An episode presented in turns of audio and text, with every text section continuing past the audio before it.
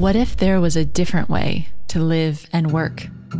Beyond the hustle and hype, beyond the never ending race to get more, do more, be more.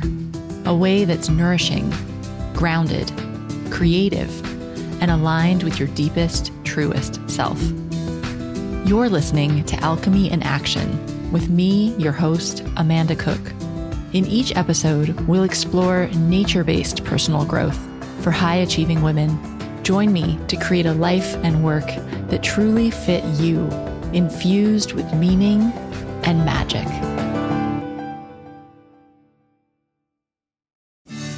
Hello, and welcome to this week's episode of the Wellpreneur Podcast. I'm your host, Amanda Cook, and this week's episode is special.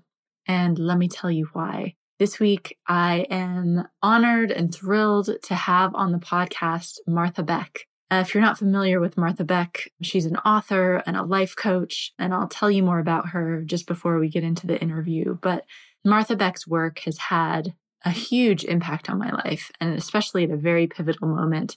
Back in 2010 or maybe early 2011, I was working in computer software and I hated my job. I just moved to the UK to follow my boyfriend who eventually became my husband the year before. And I was really miserable. I had uh, just an awful boss. I was stuck in this office. It just felt like a huge step backwards um, in my professional life. Although I had been bold enough to follow my love of learning about herbal medicine, and I'd started a natural beauty blog that nobody could pronounce that was called Vintage Savoir Faire, which I thought was a beautiful name, but no one could say it. And it was actually getting a decent sized audience but I wasn't making any money. I was spending tons of time on it. I was working all the time at this job I hated, and I really felt really stuck. I felt like, what has gone wrong with my life? You know, I should have everything I wanted. I moved to Europe. I've got this job that sounds really prestigious, and I'm absolutely miserable. And what's happened to me? And so I have no idea that's how I came across it, but at some point in early 2011, I came across Martha Beck's book, finding your own North Star, claiming the life you were meant to live. And it's like I was just magnetized to this book. I devoured it. And that book led me through the process that got me to finally tune in again to my body, which I had ignored for so many years, and to really trust that inner voice, that intuition, rather than trying to suppress it, which I trained myself to do to try to fit in and be more normal. I'd, she really taught me to you know, use this process to listen to that voice, to amplify it and to follow it, which was absolutely terrifying. This is a story I want to share with you more in the future. I'll go into this more in detail, but basically I'd been a really creative, crazy child, not crazy in a bad way, crazy in like an eccentrically creative way. And I learned through horrible experiences in school that that wasn't cool and that you needed to behave in a certain way. And so I just basically squashed myself into becoming perfect. And I was pretty good at it actually. So I was kind of perfect, went to a really good university, got really good jobs, da da da. And then eventually, just before age 30, had like this total freak out and realized, wow, what is this life? It's not me. And it was Martha Beck's work that really brought me back to being in tune with myself. So from going through that process in that book, it actually sparked me to have one of the most powerful dreams of my entire life where it's like I was confronted by this council of elder women and they basically told me I needed to go become a counselor, which actually I think has turned out to be a coach, but I didn't even know that concept at the time. So they were like, you need to become a counselor.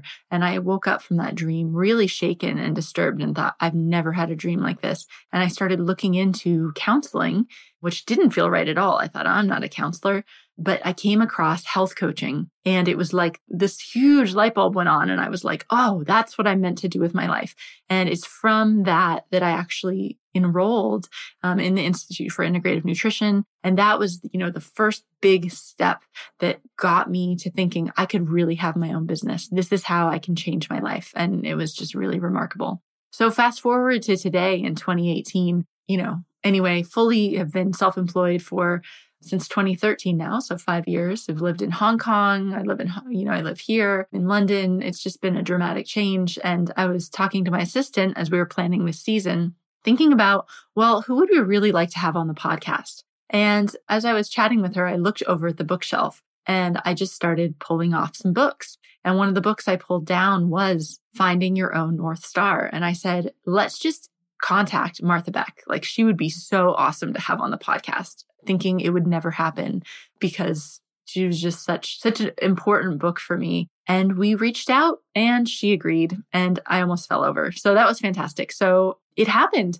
so we got to have this amazing interview which i think you're going to find really deep and thought provoking um, if you're familiar with martha's work um, this is going to deliver. You're just going to love it. I loved being able to connect with her in person and thank her for the impact that she'd had on my life. So not only do you get an incredible interview, but I hope that story will inspire you, of course, to check out Martha's work, but also to just take a leap of faith and, you know, reach out to people. You never know who's going to say yes the worst thing that can happen that was that they'll say no. Most of the time you don't even hear back, but it will never happen if you don't ask. So we found that time and time again with the podcast that actually when we just take a leap and ask, um, you get some really incredible guests that are willing to come and share their time and expertise and wisdom with your audience. So um, take those risks. It's always it's always worth it.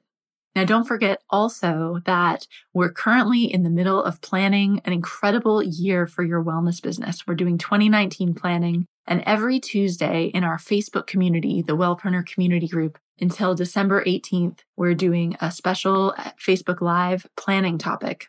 So this week, which is December 4th of 2018, when this episode's airing, we're talking about the organic growth system, which is how you can plan to get more people to your website and then turn them into paying clients. So we're going to be talking through that whole process and how you can set it up in your business throughout the next year.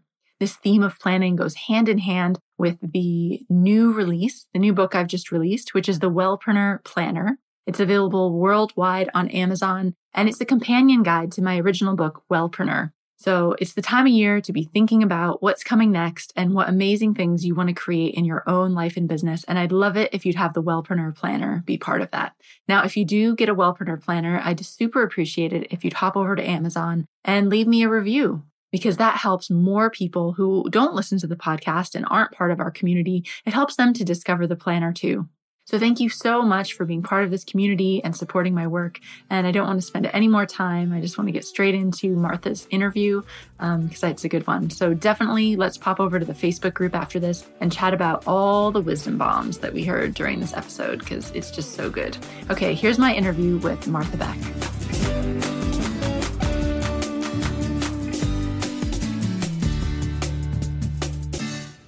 Hi, Martha. Welcome to the podcast.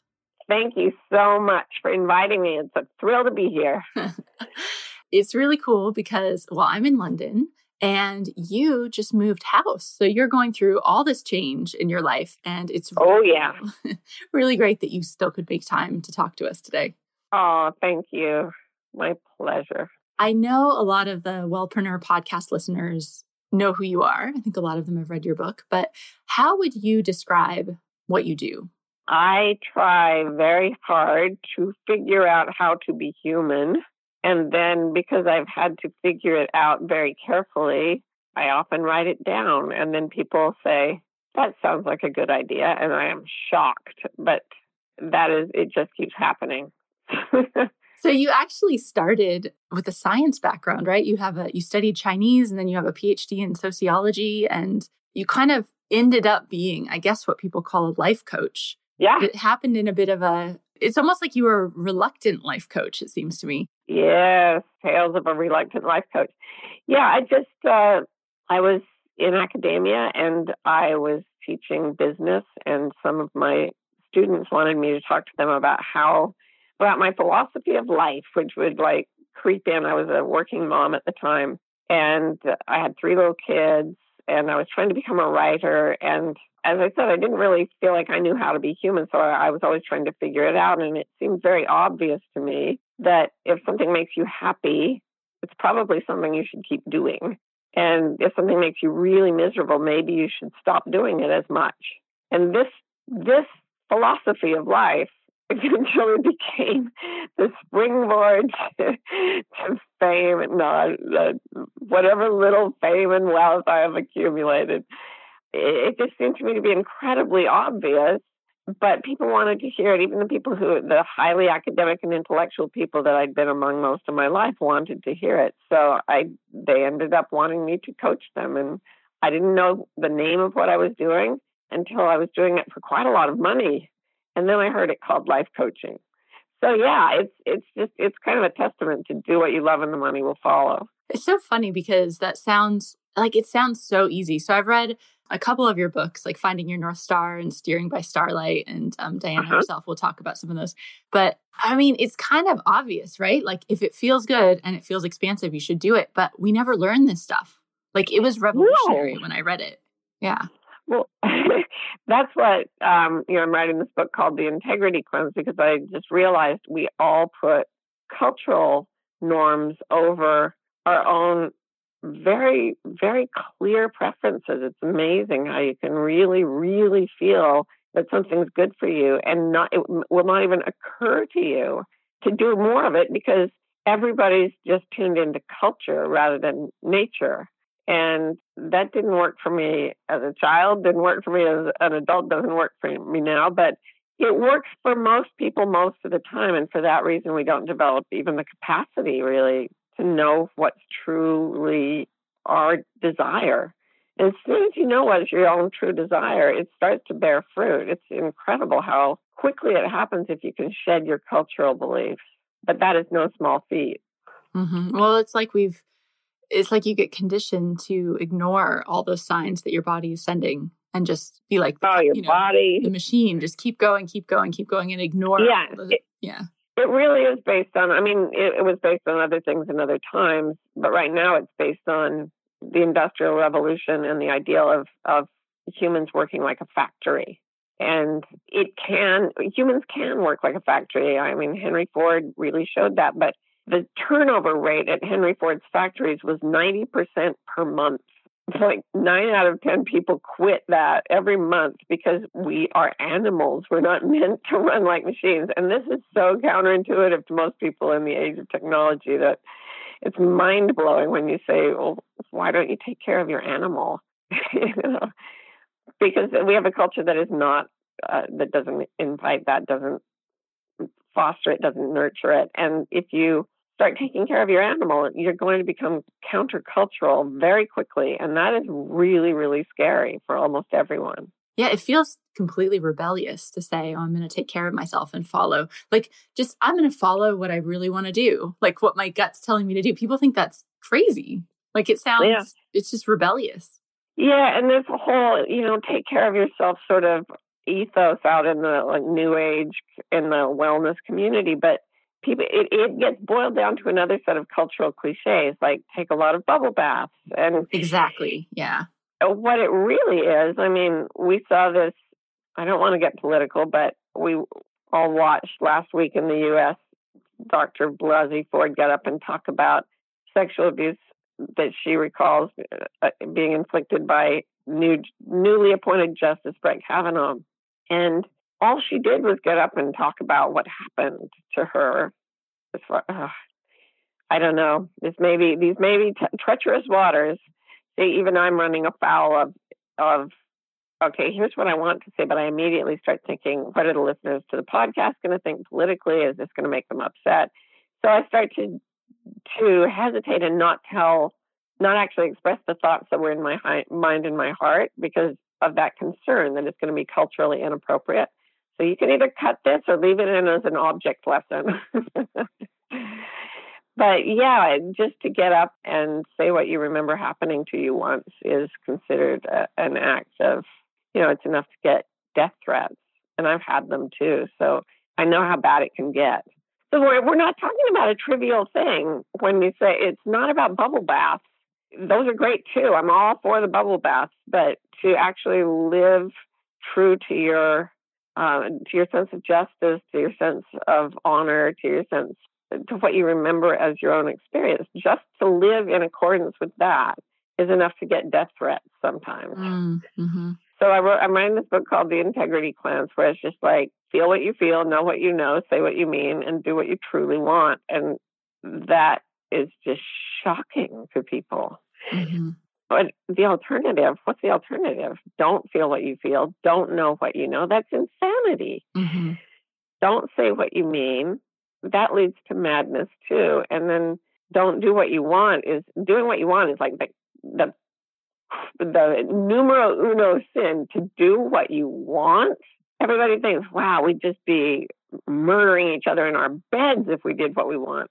But what we all want, I've I've asked people from heroin addicts on the street, beggars in Africa, billionaires. I've asked people over and over, what do you actually want? And what every single person wants is peace, joy, comfort, connection. If we really do what we really want, we don't become worse, we become better. Mm-hmm. I was reading, um, I think it was as I was going back through finding your own North Star about this, and you were talking about you have some great exercise, and it's like to help you overcome scarcity mindset. So you're like, pick one thing and just get unlimited quantities of that thing. Like you gave the oh, example. Oh, yeah. You did like a box, like boxes of chocolates, and you went out and bought 10. So you could have as many chocolates whenever you want. And so, oh, yeah. pencils or something. And I thought that, I mean, that it's, it kind of ties into what you're talking about is that you assume, oh, well, if everyone just did what they want, you know, everyone's going to go be hedonistic and be going crazy all the time. But actually, once you know you can do what you want, most people would make different choices and they'd make choices that help others and contribute to positivity and peace and love and those things.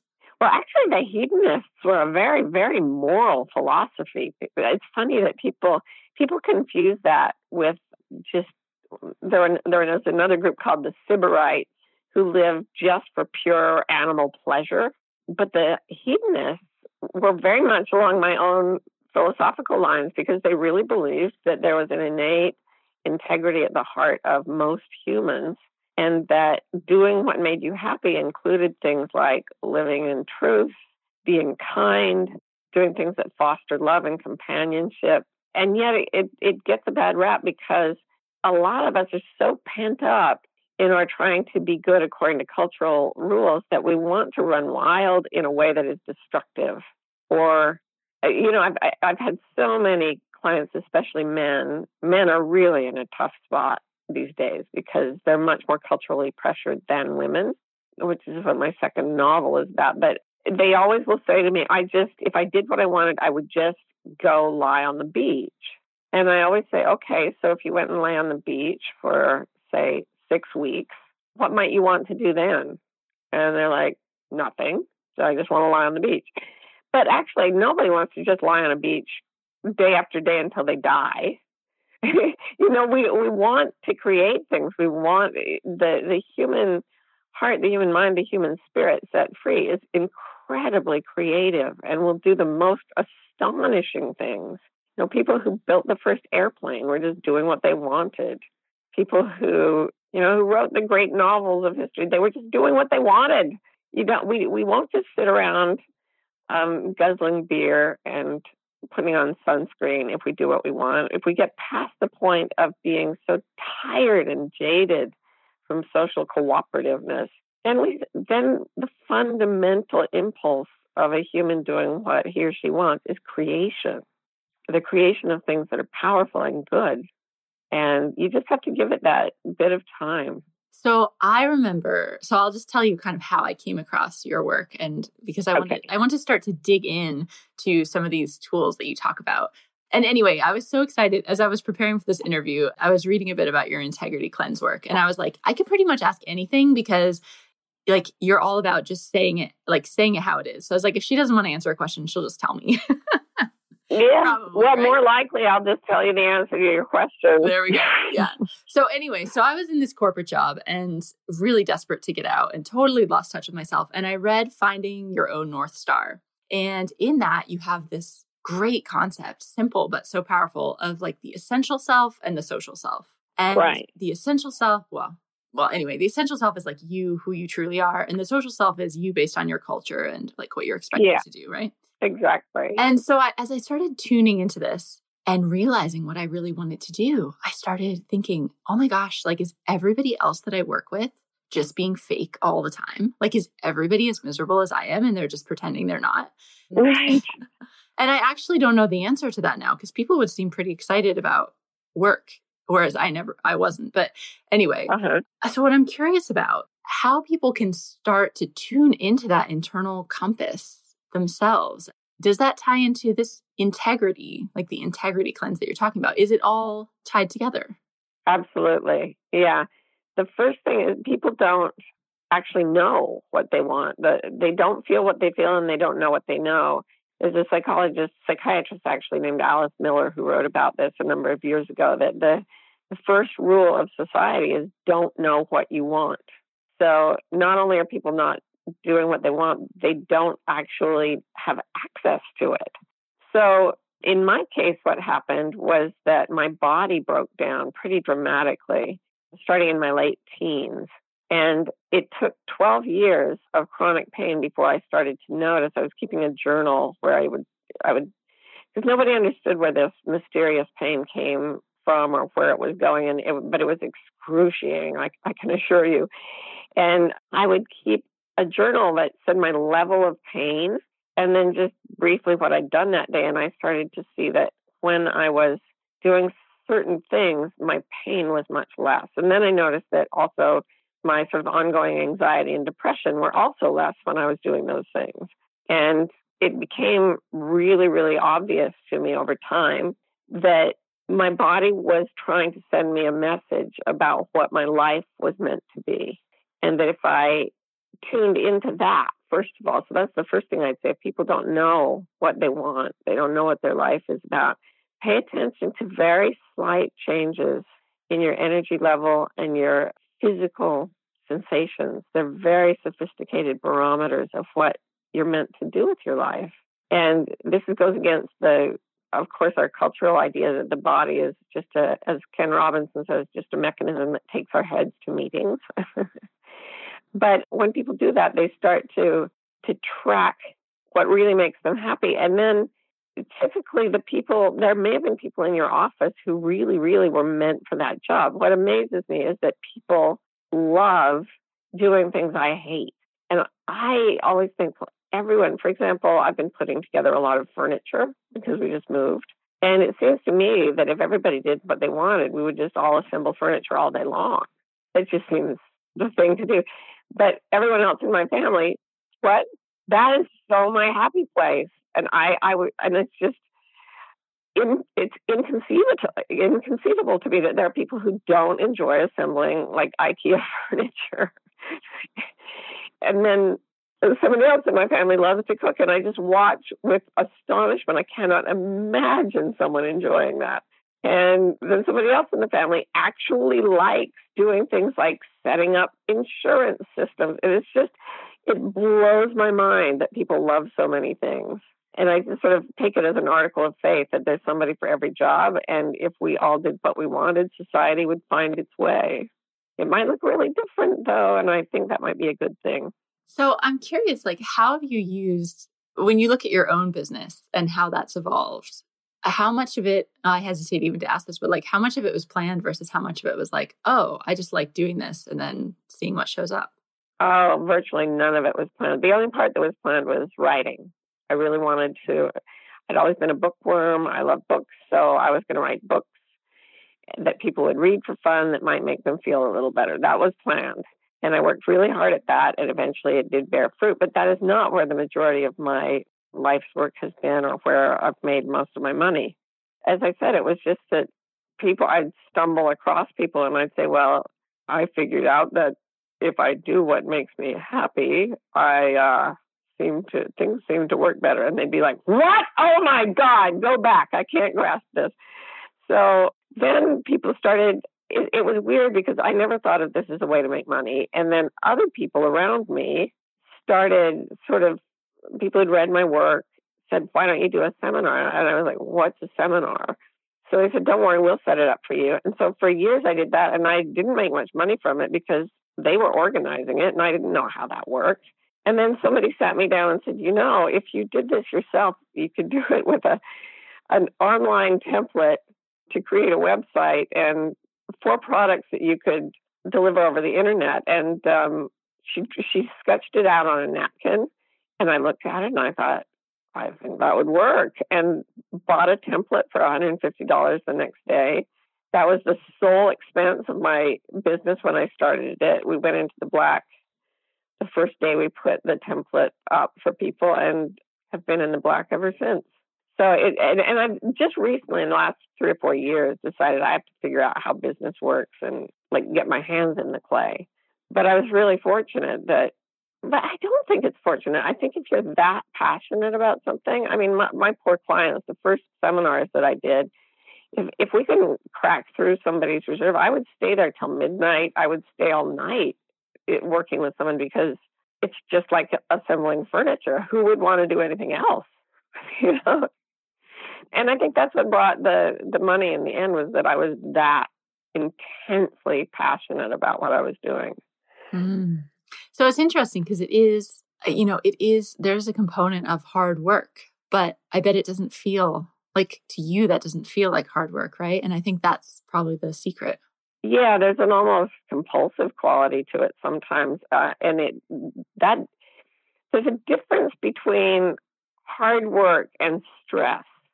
Doing something that I don't love with any kind of consistency at all drains my energy and makes me absolutely incapable of working hard. I can't. But when it's something that I love, I can't stop. You know, it's difficult to make myself stop. And I think that most people are like that. Animals are like that. You know, a bloodhound will follow a scent until it dies of exhaustion and I don't want us to do that. I've spent a lot of my later career trying to convince myself to take a break and rest sometimes. But I think we all have these passions and they're just buried under cultural conditioning. And when we let them out and we start to indulge them, what we create may look like hard work. But who, I, uh, people used to tell me, I, I wish you must have a lot of expenses to have to work so hard. And I just look at them and think, I would do this if I were the Queen of England you know, this is like I, this is not exactly work, but I will work hard at it. So it's a different definition of work, right? Because it has everything to do with your own free choice. Mm-hmm. Yeah. And yeah, yeah. I guess you use sometimes, but don't really like the word magic and having things happen. We'll say like in the flow or with joy, and people will say yeah. magic or miracles or something. And I, I just want to explore that a little bit because sometimes, you know, in business, you hear people say, oh, well, you just have to work really hard and you have to be really dedicated. But it seems like your approach is so much like aligning with the flow for you, your interests, yeah. and then showing up, just continuing to show up for it. Yeah, and continuing to show up for myself, you know, for for my own joy. I'm not showing up for the work itself. I'm showing up for me. It's it's profoundly self-centered but in a way that makes me want to love other people. So I, I can't think that that's too morally opprobrious. But yeah, what happens is, like I'm writing this book, The Integrity Cleanse, and it has four phases and I've sort of broken it down to make it digestible. And the fourth stage is based on Dante's Inferno. I'm sort of bouncing off Dante's Inferno. And it, you go through the inferno, which is where you don't know what is going on with your life. Then you go through purgatory, which is where you understand that you have to get through these patterns that are keeping you from your joy. And then you get to the place that Dante calls paradise, which is where you're doing what you really want. And when Dante gets there in the Divine Comedy, he says, just stop reading right now because there's no way to describe this and you wouldn't believe it if I, you know, if I could describe it. And I kind of feel the same way once you get to the place where you've gotten past your negative patterns of various kinds and you're really aligning with your integrity and living the life living life the way you're meant to things happen that defy our usual our usual definition of how things work they it seems magical it seems miraculous i don't like those words because people then think that it's a kind of conjuring that you know, if I think hard enough about having a million dollars, it'll drop into my lap. That's just, like law of attraction stuff. Yeah. Yeah, but you see, I, here's the thing, Amanda. I believe I've experienced that stuff. It just doesn't work the way most people believe that it will.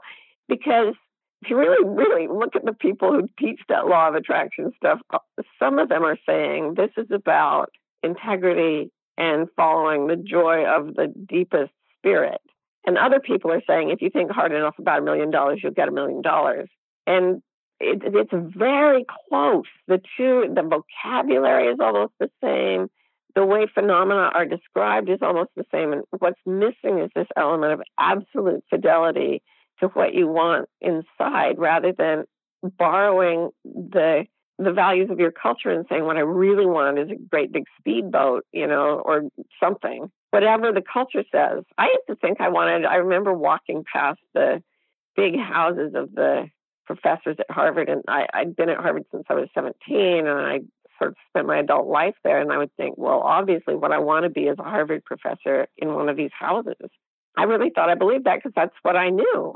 And I couldn't make that happen. Instead, what happened was that I had a child with Down syndrome and sort of ran from the whole Harvard thing, thinking that I, you know, in shame and and degradation, but but also thinking what will make my son's life worthwhile. What is what is the truth about this? And real and I realized I hadn't known what my heart and soul wanted. And so by focusing on those, I had created nothing but hard work. But as I started freeing myself to want whatever came into my soul, then all these miracles happened as if this is how I explain it. I really think that consciousness is a pervasive force in the universe. I don't believe that it springs from human intellect. I think it is an a priori reality of the universe and a lot of scientists agree with me, by the way, good scientists. And because everything is conscious and everything wants to be happy, when you are in touch with your gen the part of consciousness that is you, and you put a genuine desire into a state of imagination and articulation, the consciousness that is the rest of the universe, including all humans, begins to respond to you as if it's part of your own body because in a sense it is. And all the enlightened masters of all these different cultures in history have tried to describe that because it does work that way. It absolutely does. But it doesn't work that way until you reach your the the core of your own consciousness that is connected to everything else. Then yeah, you bet you're going to see magic and miracles, but they'll make perfect sense. And that's like the, I mean, that's your essential self. You know, I've been really interested recently in, um, and this might be totally out of like weird for you, but um, I've been really interested in the idea of like ancestors and how much of our passions and what who we are actually might come down that line. You know, like from all the grandmothers or something. Oh, absolutely. Yeah. And so, do you think that? I mean, is that that's part of what that essential self is, or that that yeah, is it? It's not just yes, you, right. It's coming. I don't know. What do you think about that? Oh yeah, it's and it's not just genetic, although there are such fascinating things happen. I mean, speaking of magic, you know, the the twins raised apart studies. I, I cited one in an article a few like a year ago. Um, these two twins separated at birth, identical twins. They were both named the same thing by their families that they ended up with. They both had dogs named Toy. They both married women named Betty and then divorced them and married women named Nancy. I, I don't remember the exact names. They both had one son named the son, their sons the same name. They both broke their legs on the same day. I mean, it's just, it goes, and, and that's not the only case history where it shows bizarre coincidences. So there is, there's something to genetics that is, that goes even deeper than I can imagine. That, that is way too much to explain by random coincidence. And then there's the phenomenon called epigenetics. I don't know. Mm-hmm. Yeah. Okay. So they take mice that have never seen cherry blossoms. They expose them to cherry blossoms. Everything is fine and dandy. Then they give the, the mice an electric shock. Then they take all the cherry blossoms away. They breed the mice. The mice have babies. The babies see a cherry blossom and go crazy with fear. So there's an epigenetic heritable fear of cherry blossoms that comes from experience. So we're not only our ancestors' descendants genetically, we are our ancestors' descendants experientially. Mm-hmm. I know. This is like, I'm so fascinated by epigenetics and like even thinking about when you look in, into yourself and trying to get in tune with what you really want and you start to come up against all these limiting beliefs and you think well actually i come from lots of immigrants that were poor farmers and they you know yeah. had famines and all these really hard times and is some of that those fears maybe that's where the scarcity comes from that's where some of you know maybe it explains some of these challenges that then I can overcome and release to hopefully help yeah. those that come after. But yeah. Sure. And then, and then they get, uh, you get massive numbers of people all inheriting these fear based ways of living, and you create a whole community, a vast global community based on fear of scarcity. And it's very difficult to break those psychological bonds. Very difficult. It's funny, I always remember something my mother told me that over and over, and I really tried to internalize it because I was a, a really, as even as a child, I strongly resisted what I did not enjoy. So I would say, I don't want to do that. And what she'd say over and over is, we all have to do things we don't want to do. Life is about doing things you don't want to do. That is life. And I actually think, I know she believed that and, and passed that along in all kinds of ways. But I feel like we have to break those spells that were cast on our parents for everyone's sake. You know, my whole life then became about discovering that sometimes you can do what you want. and it actually it's kind of great. And you can make a living that way. And it's like, it was like the, the key to the city, but in reverse code. Mm-hmm. But we all have that. We all have starving ancestors back there somewhere. Well, and I think for them, like, I mean, especially in the case of women, female ancestors, they didn't have a lot of choice, you know, that we right. have today. And so probably yeah. those beliefs serve them in their circumstances. But now, like, we don't need to be in that position. And I think, yeah, you know, we can. Isn't that interesting? This. Yeah. It's so interesting. I think we're really poised on the brink of something um, unprecedented for a couple of reasons. One is that we've now filled the earth to the point where we're going to get in well, we're already in some pretty serious trouble climate wise if we don't change our ways. And we have to change them very, very rapidly to make any, according to the scientists, in to, to keep things from getting really catastrophic. But also, I think that we have the mechanisms for overcoming scarcity that our ancestors for 100,000 years never experienced. We women, as you say, were very much mistreated and downtrodden in pretty much every culture that that we've inherited. But that was based a lot on physical force and the ability to cause harm. And now that's not what runs society. It really is technology that's as easy for a woman to use as it is for a man. So the whole basis of power in the entire global society is changing radically from physical force to the ability to use tools and it's going to make a, huge change in every type of class imbalance. So, yes, genetic uh, in, in, terms of gender, but also in terms of class and race and wherever you are in the world.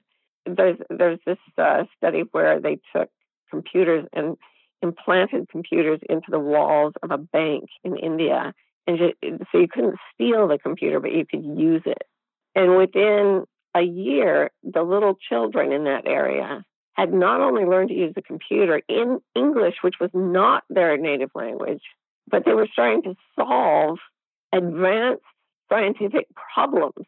But, and, and then they hired a bunch, the, scientists hired a bunch of old ladies, the grandma squad, who were paid like 25 cents a day. And all they did was sit there next to the computer and tell the children, You're doing very well. You're doing very well. And then they gave these children a very a very complex genetic a problem that has to do with the structure of the genome. It came back a year later, and these six, seven, ten year old children were said to them, Well, we're having some problems figuring out the RNA transfer. Other than that, we've pretty much solved it. and these were poor, non English speaking, dark skinned children in the slums of India. Good Lord, what's coming next?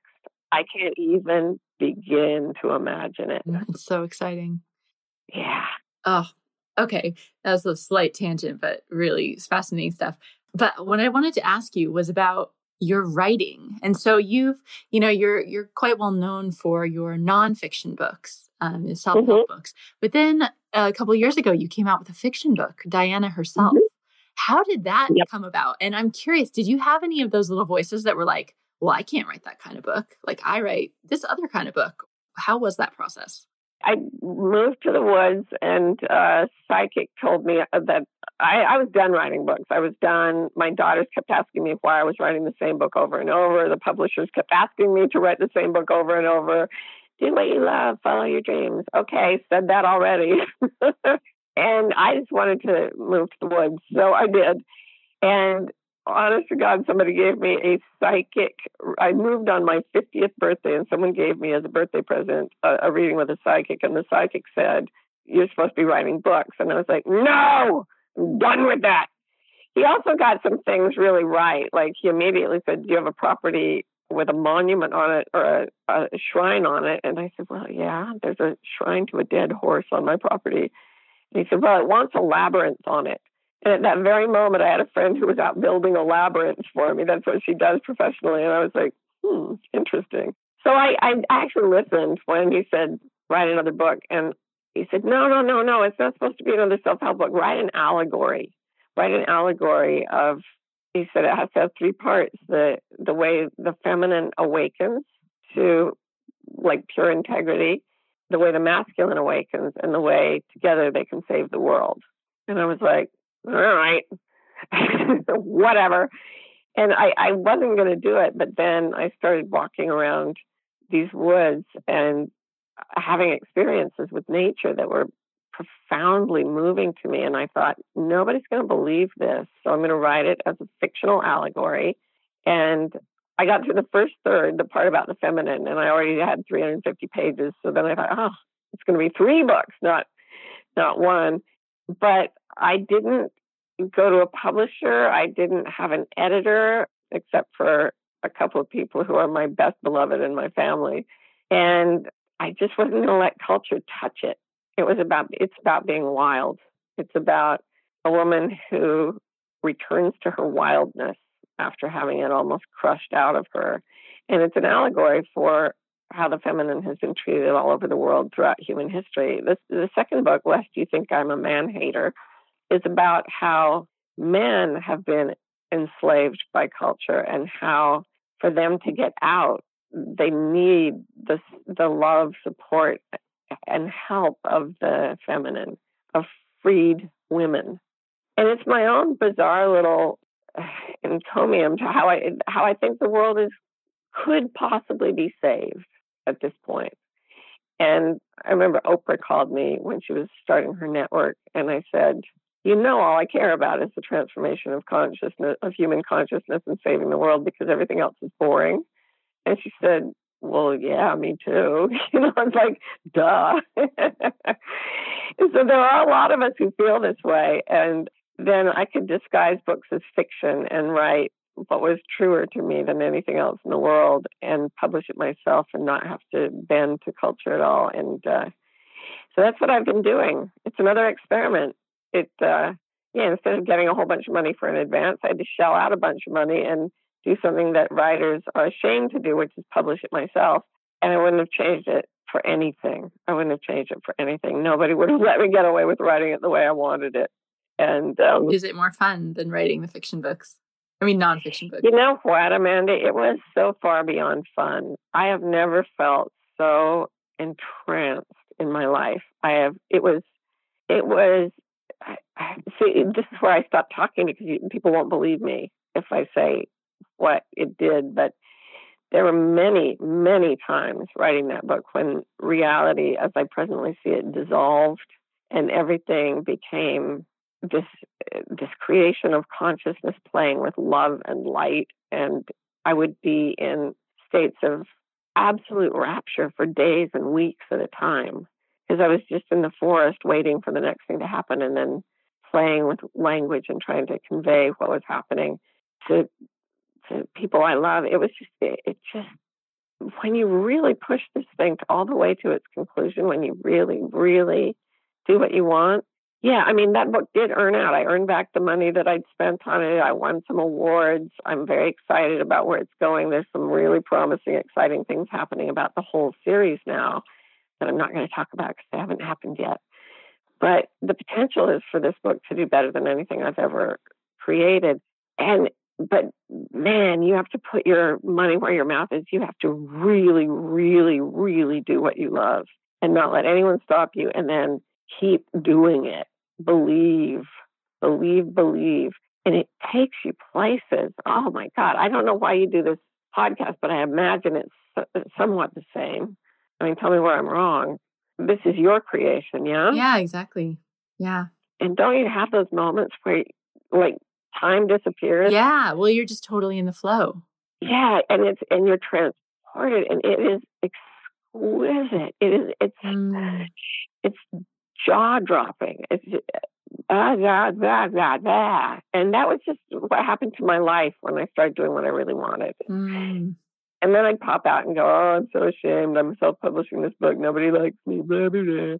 You know, and it would all come crashing down around me. And then I'd go back to creating and I was transported again. And yeah, I can't wait to start the second book in that series because that state of being was so exquisite. Yeah. It kind of reminds me like in Elizabeth Gilbert's book, Big Magic, about creativity, which I love. And she talks about these ideas just sometimes there's just an idea and it's just coming through you and it's not really you. It's like you've tapped into something and it's just coming. And that's that's what this sounds like. I mean, it just Yeah, it's so funny. I mean, speaking of that, I'd met Liz Gilbert a few times and you know, her of course Eat Pray Love is the big miracle of publishing in the in recent years. You know, 12 million copies. I'm sure more than that by now. And I'd always admired her, loved her work, and you know, kind of harbored secret hopes that someday we'd meet. And somebody sent her a copy of that first novel, and I didn't know it had been sent, and I didn't. There was no email address. I, I think they said, "Would it hurt your feelings if we sent this to Liz Gilbert?" And I was like, "Well, she's not going to read it. I know how these things are." And she, so a couple of weeks ago, I was in a room with Liz Gilbert, and she said, "This is the room where I was. I came back from vacation. I was putting stacks of books that had been sent to me in a bin to take them to Goodwill because I don't have time to read any of the books people give me. And I picked up a copy of Diana herself, and I put it in the discard pile. And then something pulled me back to it, and I pulled it out of the pile and I started to read and I read it into and then she went through hell and high water to get my email address. She connected with me and we became I mean one of the reasons I moved to Pennsylvania is to hang out with her more often when she's nearby but uh, like it, there was just a friendship that was formed so quickly and so deeply because she writes from her deepest self. And I try to write that way as well. And when two deep selves meet, they're the same person. There's so much love there. There's it all everything becomes love when you start living from that place. And yeah, I couldn't care less about eat, pray, love now. I just have a friend. But what a miracle. Yeah. Well, it's it's like I don't know, you said you've said in one of your interviews something about like when you are totally in line with your integrity, then very quickly a tribe starts to form around you and you lose people too. Like, you know, the people that are supposed to be in your tribe are attracted to you and other people go away because yeah. you're just like magnetic. You're just magnetizing each other. Yeah, both ways. You're repellent to those who who don't who are on your on your wavelength, and that is very frightening to people, including me. You know, I I still I'm a huge people pleaser. It terrifies me that people are angry angry with me, and and yet I I heard um, just a couple of weeks ago again how um, someone who was raised Mormon was told in church not to even Google my name. Such was the evil that would follow. you know, it, it just I'm not going to say it's easy. In fact, my first uh, pass at the book on the integrity cleanse, my agent read it and said, It's just really scary. Could you make it a little less scary? Because it really, the fact that you, you will lose people who are on your wavelength looms largest in most of our minds. But then, if you're willing to dare that, then you find the relationships that form. And you're right, they happen instantaneously, they happen magnetically, they come from all points of the compass. You can't keep them from finding you. And they're they're I would uh, words always fail me. They're they're love, they're exquisite, they're real, they're deep, they're beautiful. Um, it's it's just you find out what your life was supposed to be about. Yeah. Mm. Yeah. Oh, thank you. This has been so fabulous talking to you. Just last question is, you know, if you could go back to when you say like we're just starting this life coaching thing and give Mm. yourself some advice, what would you tell yourself? I would say look at your past. You have never starved for long. You have never been without shelter for long. For whiles, but not for long. And you've been cared for exquisitely by the entire world and the, the interworkings of the world. Don't be afraid if this doesn't happen as fast as you want. That's what I would say. Don't be afraid if this doesn't happen as fast as you want. Nothing will ever happen as fast as I want, but I'm always cared for. And I, you know, I talked about the masters of different times, and one of those masters was Jesus, and he he would say to his disciples, "Why are you so anxious? Look at how, eh, look at the lilies of the field and how they're cloaked in, in you know, Solomon in all his glory was not arrayed as one of these. And how should God not clothe you when he clothes the grass of the field? And and other masters have said the same thing. I don't consider myself Christian. I just love the Jesus. But they all say that. You're being cared for. It's okay. You don't have to be afraid. You don't have to be afraid. You don't have to be afraid. That's what I would say over and over and over until I made myself believe it. Yeah. That- I have tears in my eyes now. That's so, so true. Like that's just, yeah, that's oh, what I wish I had known. I probably still need that message. So thank you. Yeah. We all do. We all do. We're human. That's how we work. Martha, thank you so much for taking this time with us. Tell people where they can find out more about the integrity cleanse and and all the good stuff you've got going on. Sure. Um, the integrity cleanse is just a twinkle in my eye right now, but it should be coming out in the next year or so. And as for the rest of it, it's just we're all website people these days, aren't we? So if you just go to marthabeck.com, you should be able to find whatever you're looking for. And if you can't find it there, you can write to info at marthabeck.com. And I have wonderful, lovely tribe people who will who will answer your questions. Yay. And I'll link up my favorite. I've got a couple of favorite books of yours, so I'll link those up in the show notes too, so people can. Ah, you're so kind. Oh, so thank you so much, Martha. It's been awesome talking to you. Thank you, Amanda. Thanks so much for everything you do. Keep it going.